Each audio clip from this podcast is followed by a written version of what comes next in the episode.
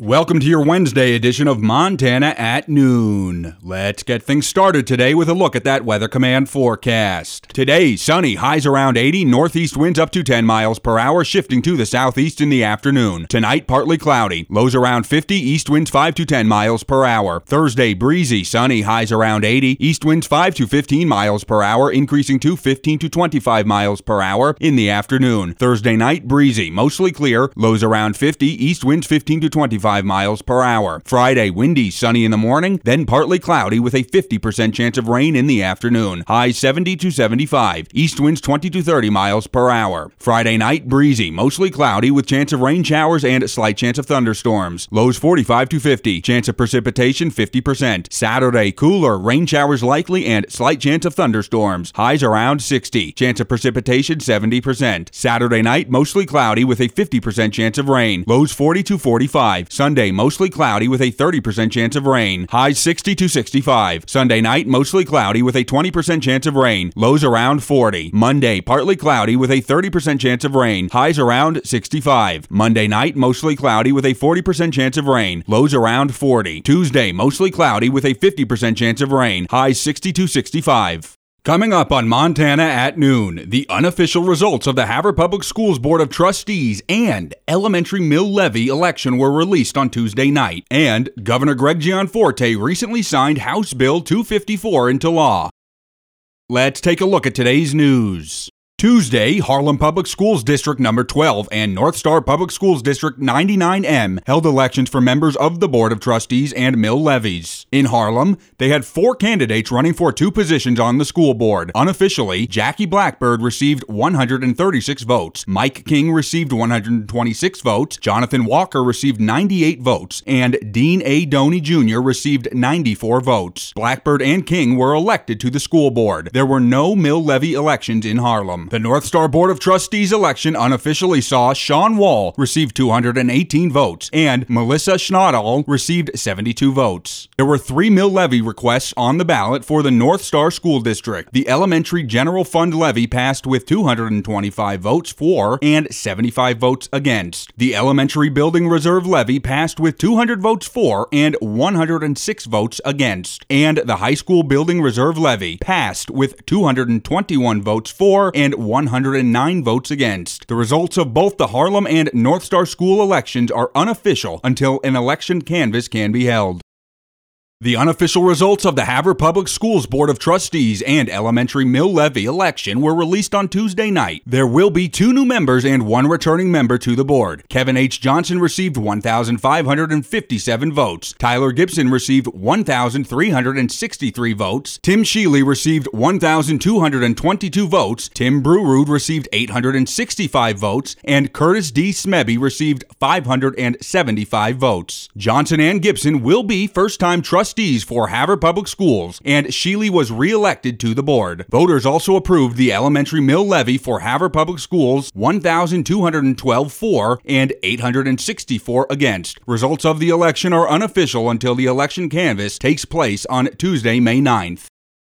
Recently, Montana lawmakers passed a bill to help funding for behavioral health. Eleanor Smith gives the report. Montana lawmakers gave final approval to a $300 million investment in behavioral health, a system that the bill's proponents say has been struggling for decades. Behavioral health and the faltering system that addresses it has been one of this legislature's key issues, and it passed just as the 90 day session begins to wrap up. According to 2022 data from the Behavioral Health Alliance of Montana, nearly 20 group homes have closed in the state because of a discrepancy between the care they need to provide and the funding they have to do that work. House Bill 872, which the Montana House passed 56 to 40 Wednesday, seeks to first study the problems in the system and then fund new facilities and providers who treat those with developmental disabilities or behavioral health issues. The bill would also set up a mental health advisory commission to advise the Department of Health and Human Services on how best to spend the money. The bill would spend roughly $150 million per year for the next two years to get the program started. Republican Representative Bob Keenan from Bigfork is the sponsor of the bill. During the debate on the bill Monday, he said the bill would give Montana a chance to invest in real change. Democratic Representative Mary Caferro from Helena opposed the bill and the Senate's amendments to it, saying it would give too much power to the executive branch.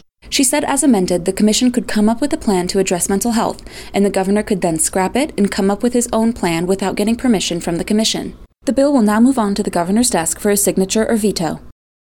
The United States Department of Agriculture conducts an ag census every five years. Logan Cruz, communications officer with the Montana Department of Agriculture, tells us more. The Census of Agriculture is a complete count of the U.S. farms and ranches and the people who operate them. So anybody from small, tiny little plots of land, rural to urban, and they count if $1,000 or more of agricultural products are produced or sold. This is the first ag census taken since the COVID 19 pandemic began. Cruz tells us why data from producers in this ag census related to COVID 19 is important. We talk about inputs going up, gas prices going up. You know, it's just, it's a lot harder to be a producer nowadays. And so as costs go up, that it affects the data. You know, that'll be a big part is still following that, that COVID 19 pandemic that we're coming out of and looking at how farmers are dealing with that and the decisions they've had to make to adjust. June 1st is the deadline to complete the ag census. Producers can complete the census in one of two ways. They can fill out the questionnaire that was mailed to them, or they can complete it online at mass.usda.gov backslash ag census.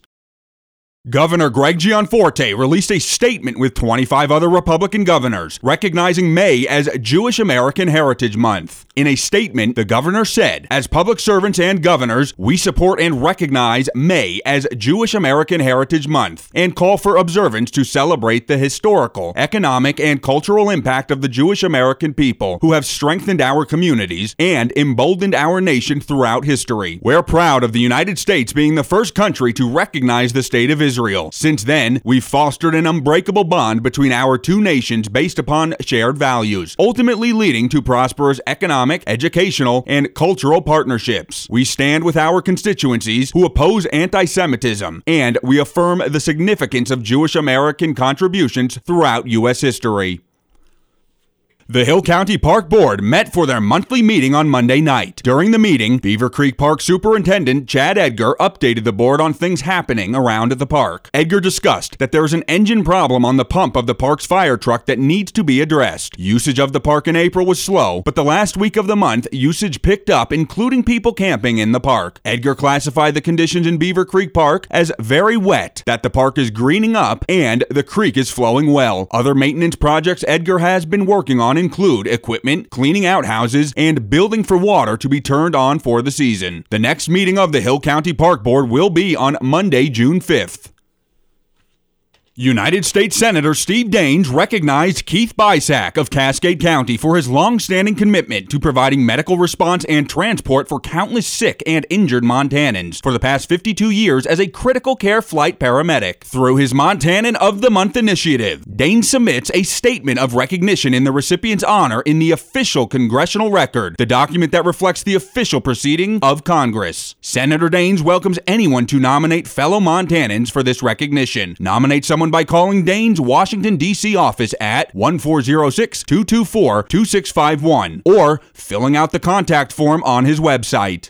Now, here's a look at today's wheat prices. For Hill County, winter wheat is selling for $7.30 per bushel, while spring wheat is selling for $7.29 per bushel. In Blaine County, winter wheat is selling for $7.20 per bushel, while spring wheat is selling for $7.24 per bushel. In Liberty County, winter wheat is selling for $7.35 per bushel, while spring wheat is selling for $7.29 per bushel. In Chouteau County, Winter wheat is selling for $7.30 per bushel, while spring wheat is selling for $7.29 per bushel. And in Phillips County, winter wheat is selling for $7.15 per bushel, while spring wheat is selling for $7.19 per bushel. Let's take a look at funeral notices. Michael D. Williams, 77, passed away due to natural causes at Northern Montana Hospital on Saturday, April 22, 2023. Cremation has taken place and memorial services will be held at 11 a.m. on Friday, May 5, 2023, at Holland and Bonine Funeral Chapel with Pastor Rick Hodshire officiating. Burial will follow in Highland Cemetery. Please visit Mike's online memorial page to send a card or leave a message of condolence for his family at www.hollandbonine.com. 109.com.